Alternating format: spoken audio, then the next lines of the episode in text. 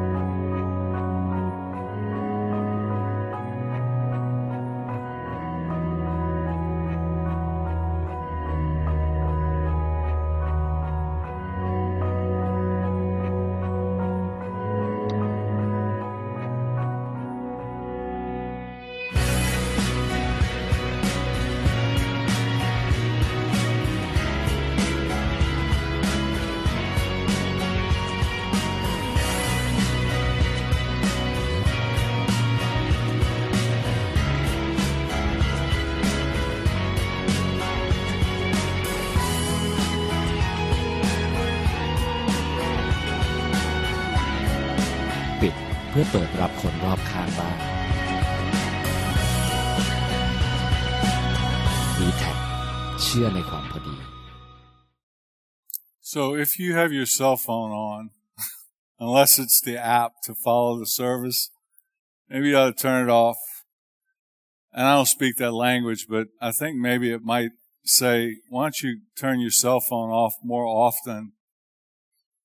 What are we all trying to do with that? I mean, what is it? Like everywhere you go, people are on their cell phones. I go in my house, my wife's on her cell phone.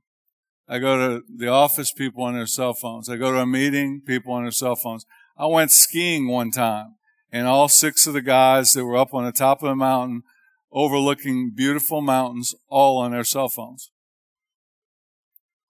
You're in the car, they're on their cell phone. You're in the bed, they're in the, they're on the cell phone. What are all these people and what are all of us doing on these cell phones? We live in a world that because of technology is you can contact anyone anywhere at any time. You can FaceTime someone on the other side of the world. My daughter and son-in-law just took my two grandchildren 13 time zones away to Singapore.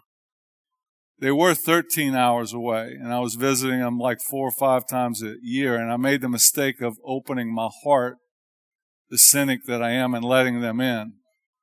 And I got very attached and when they moved over there, when he told me, I like, I was so stunned and so shocked and so devastated. I didn't talk to him or my daughter for six months. It felt like they had all been killed in an automobile crash. That's what it felt like. And then I repented and I booked a trip and I went to Singapore and saw my two grandchildren.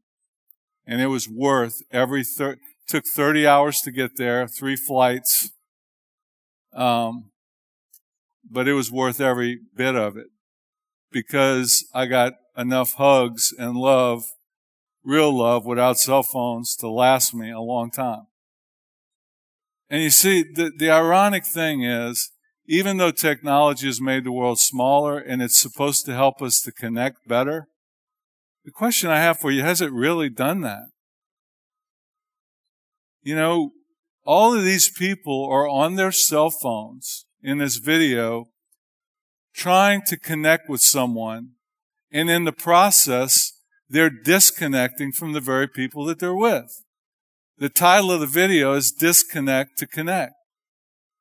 And that's what many of us are doing with social media. Do you think that 400 friends on Facebook and following their lives on Facebook is the same as a real live relationship? It's the difference between looking at a menu with pictures of food and eating food. There's a big difference. I'll take a real live relationship any day over a text or social media connect. I don't even have a Facebook. I don't, I'm not even on Facebook. Not to mention the problems that it causes. There's research has shown that 20% of all uh, affairs now that happen are directly related to chatting on the internet or through some social media type device. And look, I'm not knocking it. We need to text. It's good. It's good. I mean, you know, but just remember, we did without cell phones for a long time and we were fine probably better off.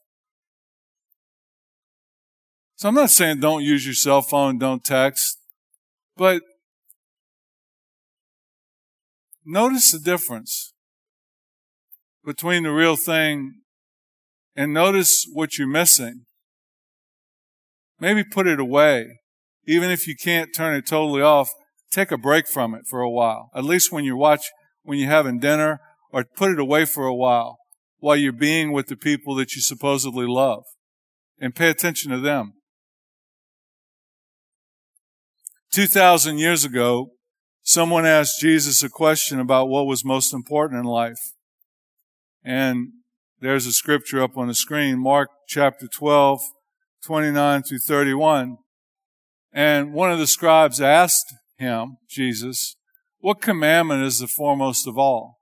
Jesus answered, the foremost is, you shall love the Lord with all your, Lord God, your, Lord your God, with all your heart, with all your soul, with all your mind, and with all your strength.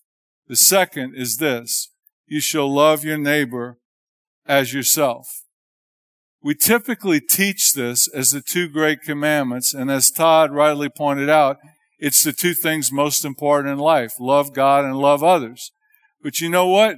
These two commandments, actually, when you think about it, reveal our three greatest, or our two greatest needs. They, what are, what are our greatest needs? The two great commandments reveal our, our greatest needs, and they are for love and connection.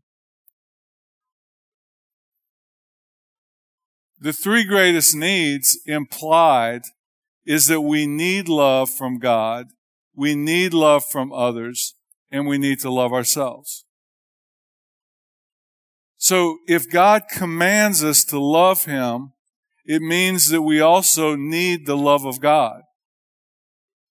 If God commands us to love others, it means we need others to love us. And if we're commanded to love others as we love ourselves, it means that we're supposed to love ourselves. Love others as you love yourself. Could mean like just like you love yourself, love your neighbor or others. Or, hey, in the process of loving yourself, don't forget to love your neighbor or the other people around you. We're, we're supposed to love God and others, but we also need God's love. We need the love of others. We were created to love and be loved. Why are we even commanded to love? It's because we need it, but true love meets our deepest need. True love meets our deepest needs. And, you know, I've been a counselor for 35 years. I've done about 35, 25,000 hours worth of counseling. I don't know, 30,000 hours. I've studied the Bible. I've taught Bible studies. I, um, I've read a lot of books. Um, I, some of y'all don't know, I'm a licensed minister. I've, I've studied the Bible and so I've, I've looked at it from a counseling perspective. I've looked at it from a speaking perspective, from my own learning perspective, and as a minister who studies the Bible. And I've come up with that there are seven core needs that everybody has. Basically, we all leave love and connection, but what does it look like?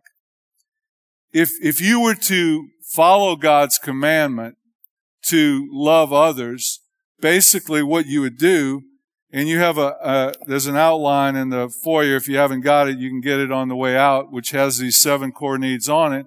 We all need attention, which would be like quality time to be shown interest and given consideration. We need affection, which is fondness or tenderness or care expressed through physical touch. We need affirmation, which is words of praise, thanks, recognition of effort. Those are three of the love languages, by the way. Time, affection, and words. Time, touch, and words. We also need acceptance, which is a sense of belonging, approval, to be desired or received willingly. Significance, which is purpose, meaning, to be treated by others as worthy and important. Respect, we need security, which is to feel safe, protection, freedom from fear or threat of harm, and we need support from time to time, which could look like practical help, comfort, empathy, encouragement, and guidance. We all need these things. And the reason we're commanded to love is because God knows we need these things. When you're patient, when you're kind, when you're forgiving, when you believe all things, hope all things, and do all those things that love is, love meets those needs. When those needs are not met, bad things happen. We do, we don't function. It's like when our heart, our spiritual heart, our soul doesn't get those needs met, is when we do bad things, is when we sin, or when we when problems occur in relationships. We're going to get into that. Just like the heart, the physical heart needs blood to survive, our, our soul needs love in order to be healthy and survive. So I have a, because a picture speaks a thousand words, I want you to watch this other little video, which shows a young child and her mother. Check it out.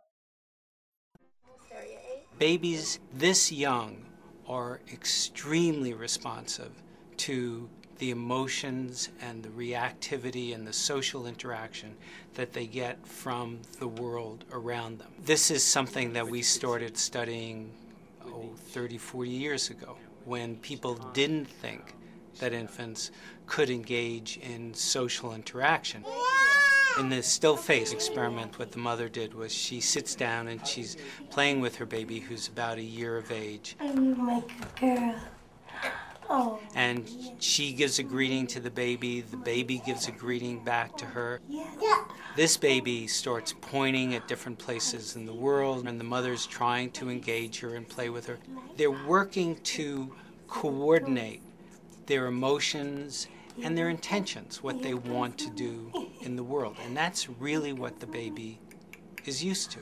And then we ask the mother to not respond to the baby. The baby very quickly picks up on this. And then she uses all of her abilities to try and get the mother back. She smiles at the mother. She points because she's used to the mother looking where she points. The baby puts both hands up in front of her and says, What's happening here? Eh. She makes that screechy sound at the mother, like, come on, why aren't we doing this? Even in this two minutes when they don't get the normal reaction, they react with negative emotions, they turn away, they feel the stress of it, they actually may lose control of their posture because of the stress that they're experiencing. Okay. I'm here. And what are you doing? Oh, yes. Oh, what a big girl. It's a little like the good, the bad, and the ugly. The good is that normal stuff that goes on that we all do with our kids. The bad is when something bad happens, but the infant can overcome it. After all, when you stop the still face, the mother and the baby start to play again. The ugly is when you don't give the child any chance to get back to the good. There's no reparation, and they're stuck in that really ugly situation. Some of y'all are getting worried there, right? Some of y'all actually had some real strong feelings, and there's a reason for that. You come on the four Wednesday nights and you'll find out what that is.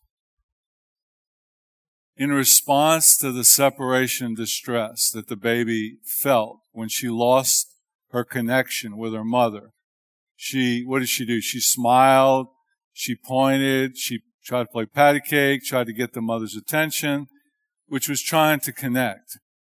Well, when she couldn't get the connection, what, what did she do? She reached out with both arms, she screeched, she cried. She was demanding, trying to demand the mother's attention. And if any of y'all have small children or take care of small children, you know the children have a way of getting your attention even when you're distracted or you don't have time or you can't pay attention to them.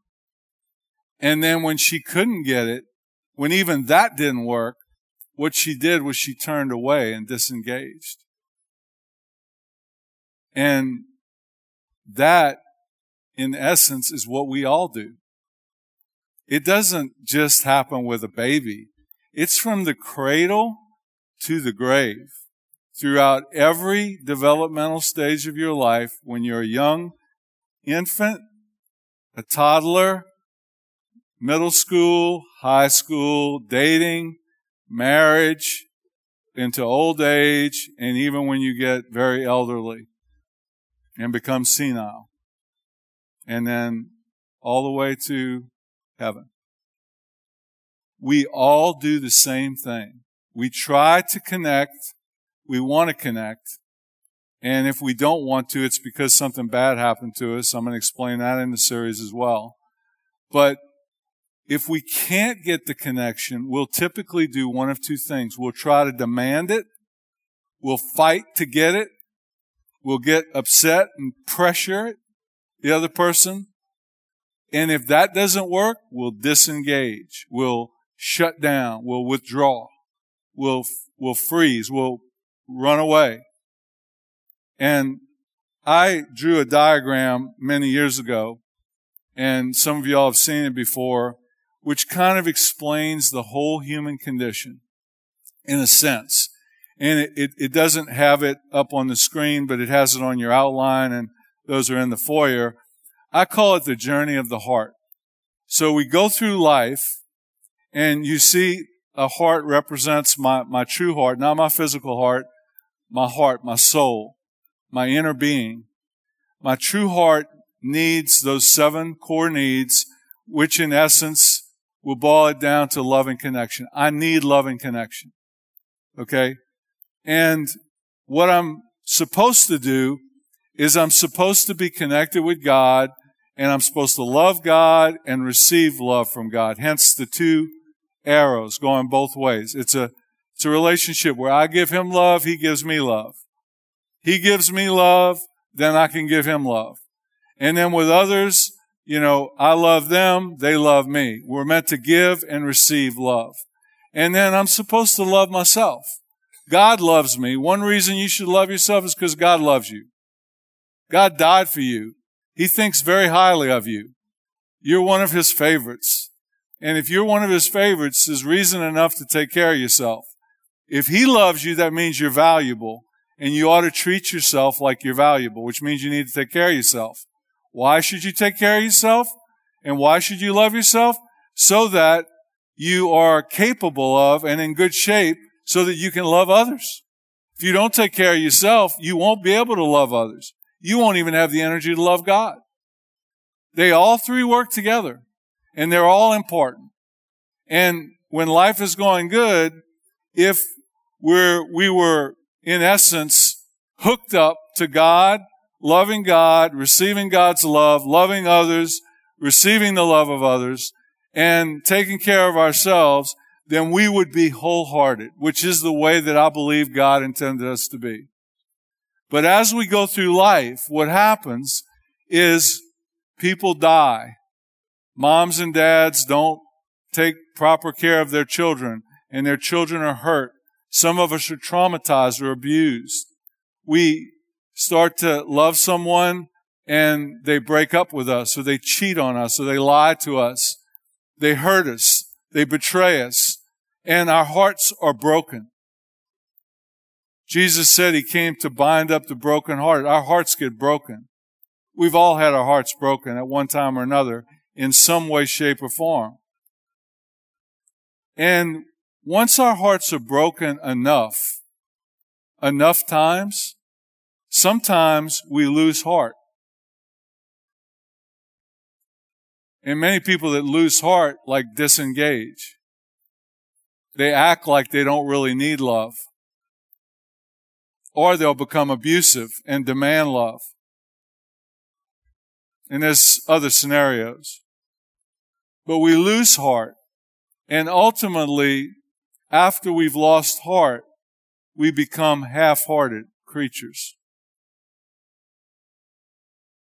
We're not living wholehearted.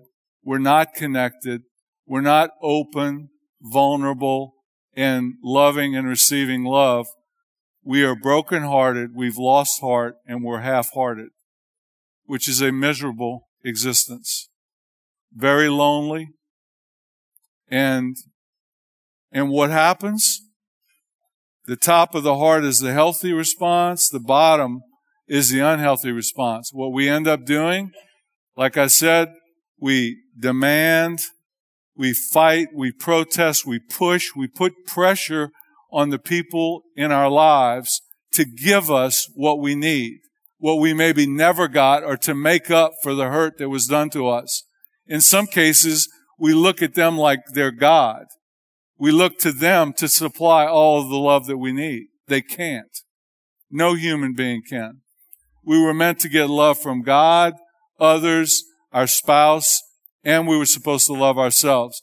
If we direct all of that towards one person and expect one person to give us all the love that they, that we need, even if they were perfect, they couldn't do it.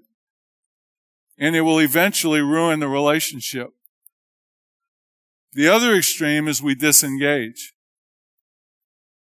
It's just part of what I did growing up in an alcoholic family. Uh, my mom and dad were so messed up, they couldn't like be there for us. And I was the oldest child. So one thing I learned was no, you can't trust anybody. You, you know, really you shouldn't show your feelings and you should just basically be independent because if you need anybody, they're going to hurt you. You can't rely on anybody to take care of you or to trust you or to love you. So you just pretty much take care of yourself. And, and I disengaged from life, which is like avoiding or denying my own need for love. The third option, which Many of us do because these two places are painful. they they hurt. They're painful. Creates loneliness, anxiety, anger, depression, fear, shame. And what do we do with those feelings? We don't like them. So we displace our need.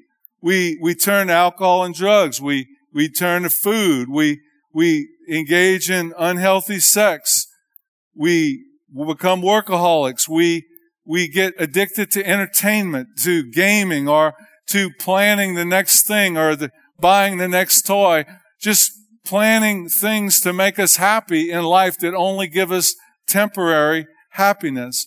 Or we engage in unhealthy relationships and many people settle for relationships through text and social media. It gives you a sense of being connected, but you're not really. It's a counterfeit. And what we end up doing, in essence, is medicating and escaping pain and settling for counterfeit good and worship.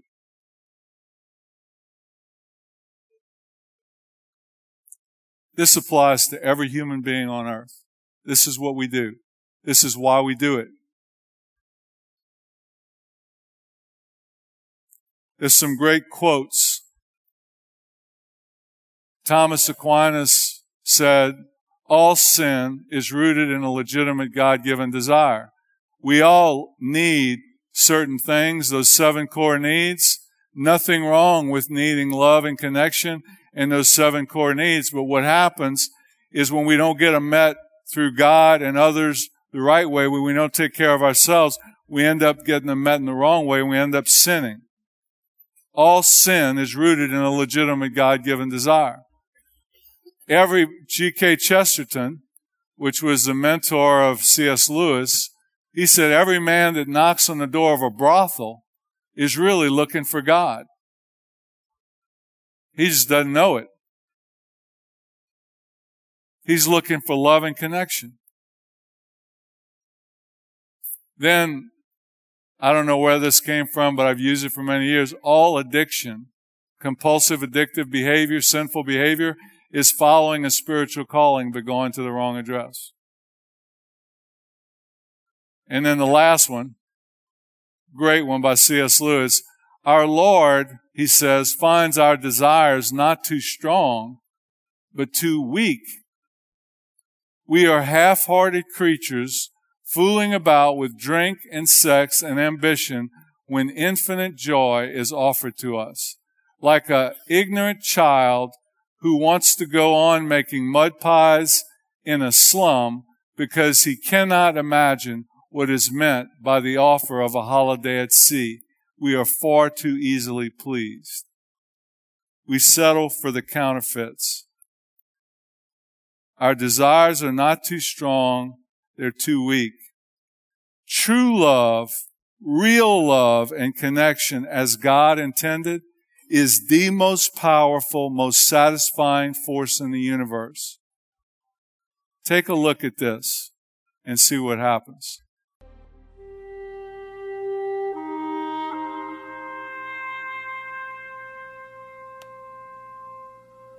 When people are very old and deteriorated and no one enters their world and they're just sitting there, they will withdraw inward more and more. And their desperate need for, for connection is all now inside. And if a person is all alone, even if they're very, very deteriorated, there's a longing for this kind of closeness. Mrs. Wilson, hello. You want me to sit? Can you see me good? Gladys Wilson is a wonderful example of a person who is in the phase of repetitive motion, where people use movements, repetitive movements, because they don't have any more speech or very little speech, but they have human needs that need to be expressed. You're crying. Crying. You have a tear right here in your face. You have a little pain. You want me to touch you. You're very sad. Can you see me? Is it scary? Are you afraid?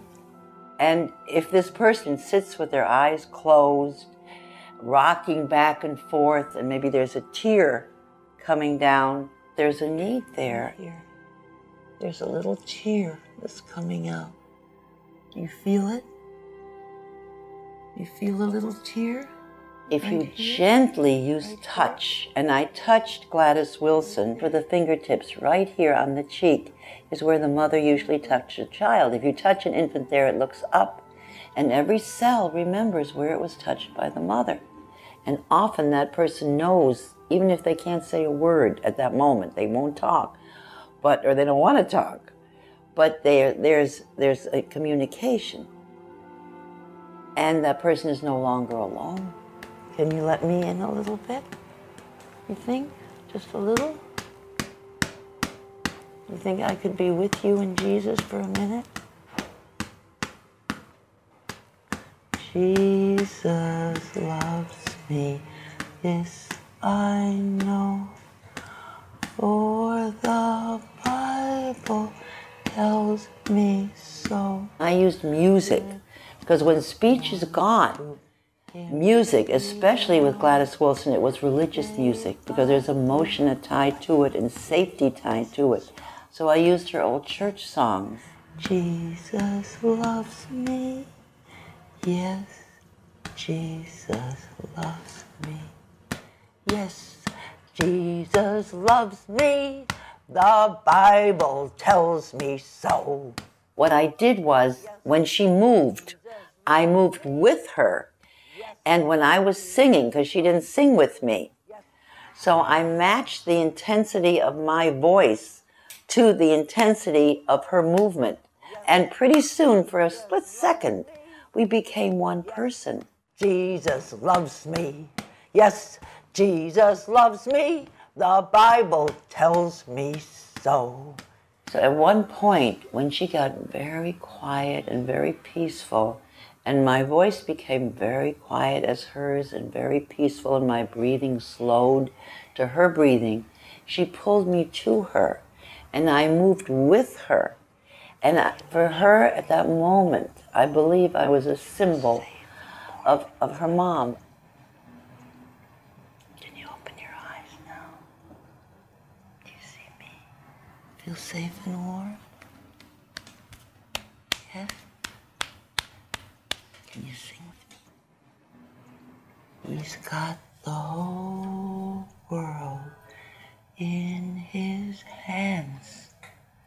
He's got the whole world in his hands. He's got the whole world in his hands. He's got the whole world in his hands. He's got the mothers and the fathers. He's got the mothers and the fathers in his hands. He's got the mothers and the fathers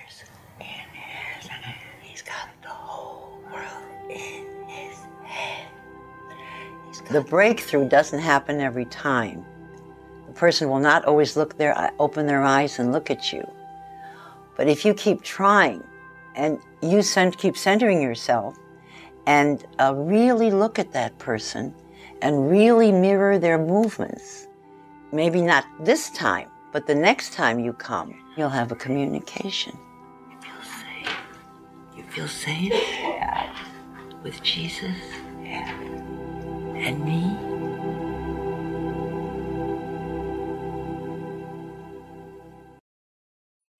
So what happened? Uh, what happened to make this woman come alive again? What did this uh, this therapist worker Naomi do really? You know, we say love is patient, love is kind, the other 16 characteristics. I want to give you a really simple way to think about it. Love is A-R-E, the acronym, A-R-E. Attuned, which means attentive and accessible, responsive, and emotionally engaged. We're going to go into this very deeply in the four part series. What Naomi did was be with that woman in a way that we rarely be with people. We talk about love, we sing about love, but, but a lot of us just don't really know how to love people. Even our Christian brothers and sisters, even in church. And you know what this woman did, if I was to put one word on it is she deeply empathized with this woman. She showed tremendous empathy. And I want to show you a two and a half minute video clip on what empathy really looks like. And then we're going to close with five minutes. We're going to be on time. So check this out. This is something you can learn. So what is empathy and why is it very different than sympathy? Empathy fuels connection. Sympathy drives disconnection. Empathy, it's very interesting. Teresa Wiseman is a nursing scholar who studied professions, very diverse professions where empathy is relevant and came up with four qualities of empathy. Perspective taking, the ability to take the perspective of another person or, or recognize their perspective as their truth. Staying out of judgment, not easy when you enjoy it as much as most of us do. Recognizing emotion in other people and then communicating that. Empathy is feeling with people. And to me, I always think of empathy as this kind of sacred space when someone's kind of in a deep hole and they shout out from the bottom and they say, I'm stuck, it's dark, I'm overwhelmed. And then we look and we say, hey, climb down. I know what it's like down here. And you're not alone. Sympathy is, ooh, it's bad, uh-huh. Uh, no. You want a sandwich? Um, empathy is a choice, and it's a vulnerable choice because in order to connect with you, I have to connect with something in myself that knows that feeling. Rarely, if ever, does an empathic response begin with at least. I had a, yeah. And we do it all the time. Because you know what? Someone just shared something with us that's incredibly painful, and we're trying to silver lining it. I don't think that's a verb, but I'm using it as one. We're trying to put the silver lining around it. So I had a miscarriage. Oh, at least you know you can get pregnant. I think my marriage is falling apart. At least you have a marriage. John's getting kicked out of school. At least Sarah is an A student. But one of the things we do sometimes in the face of very difficult conversations is we try to make things better. If I share something with you that's very difficult, I'd rather you say, I don't even know what to say right now. I'm just so glad you told me.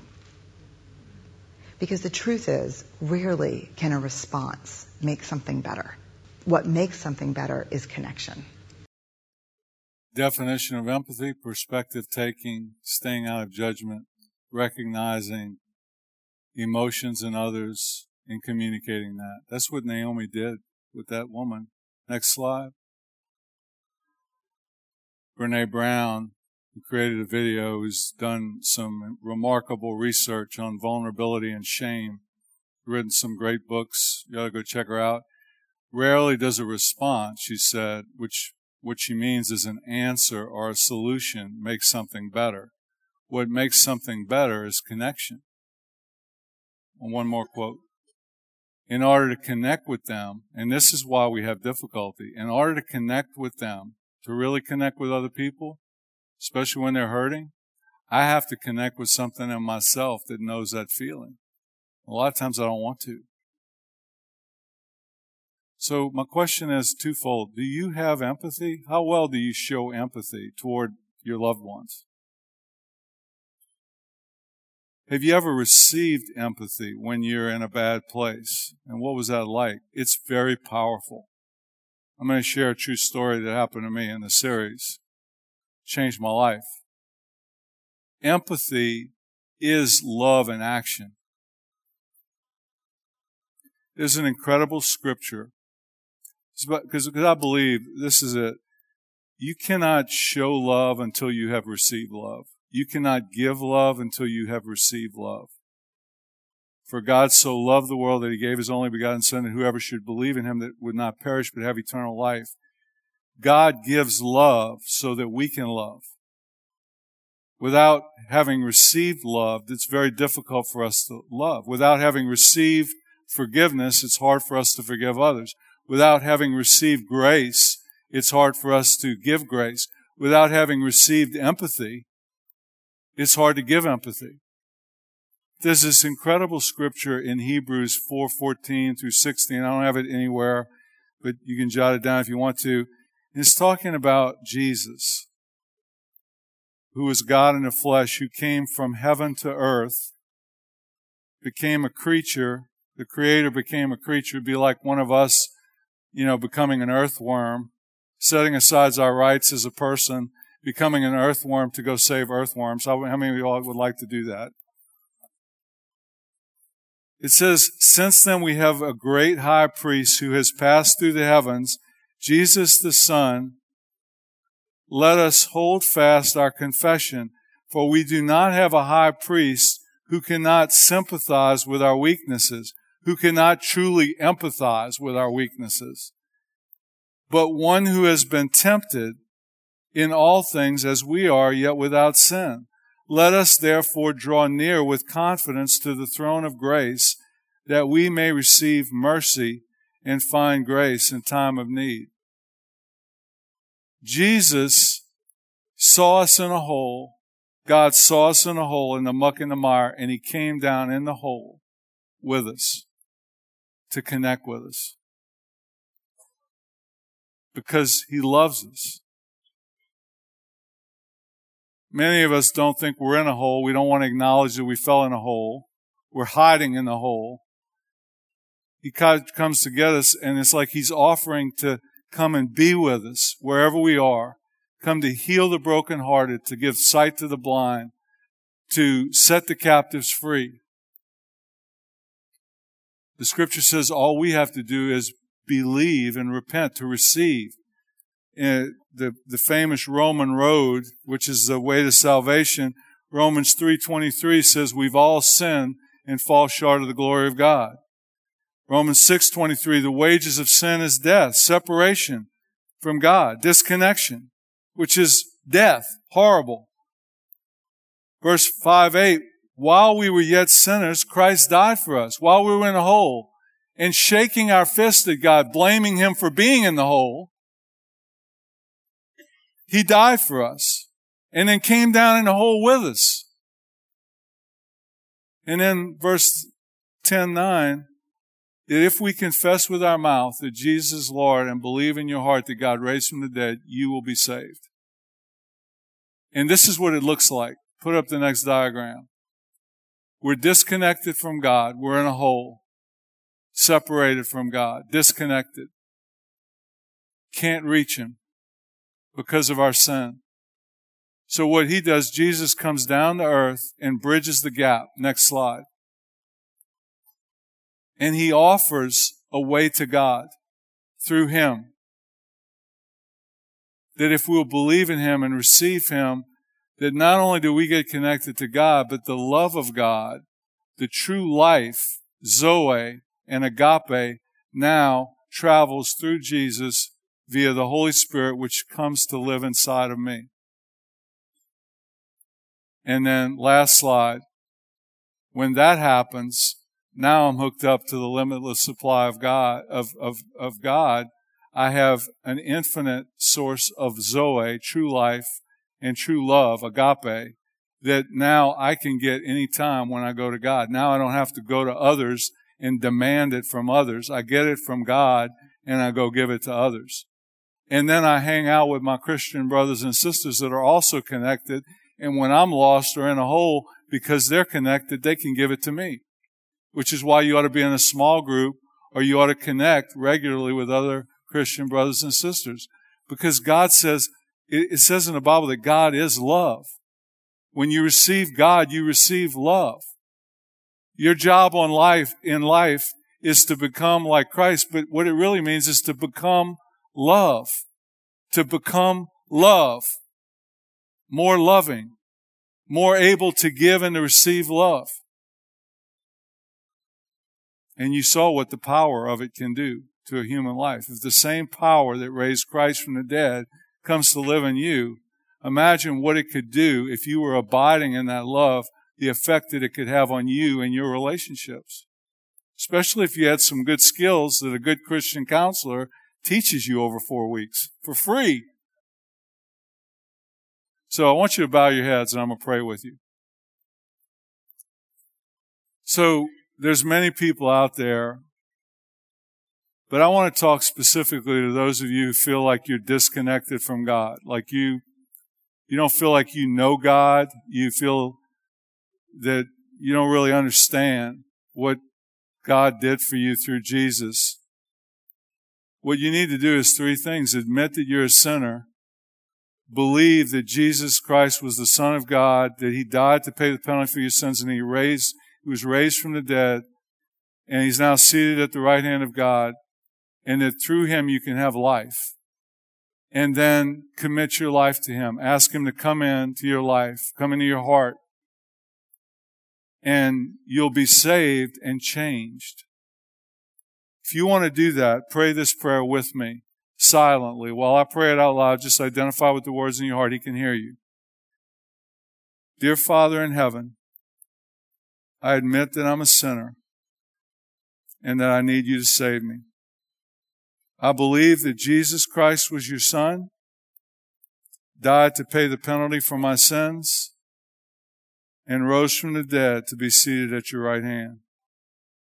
Therefore, I ask for forgiveness of my sins based on what Jesus did for me. I thank you that through Christ, I'm forgiven. Jesus, I receive you right now as my Savior and Lord. I surrender control of my life and my relationships to you. I ask you to come into my heart and make me be the kind of person you want me to be. And I commit to follow you the rest of my life by your grace. Amen.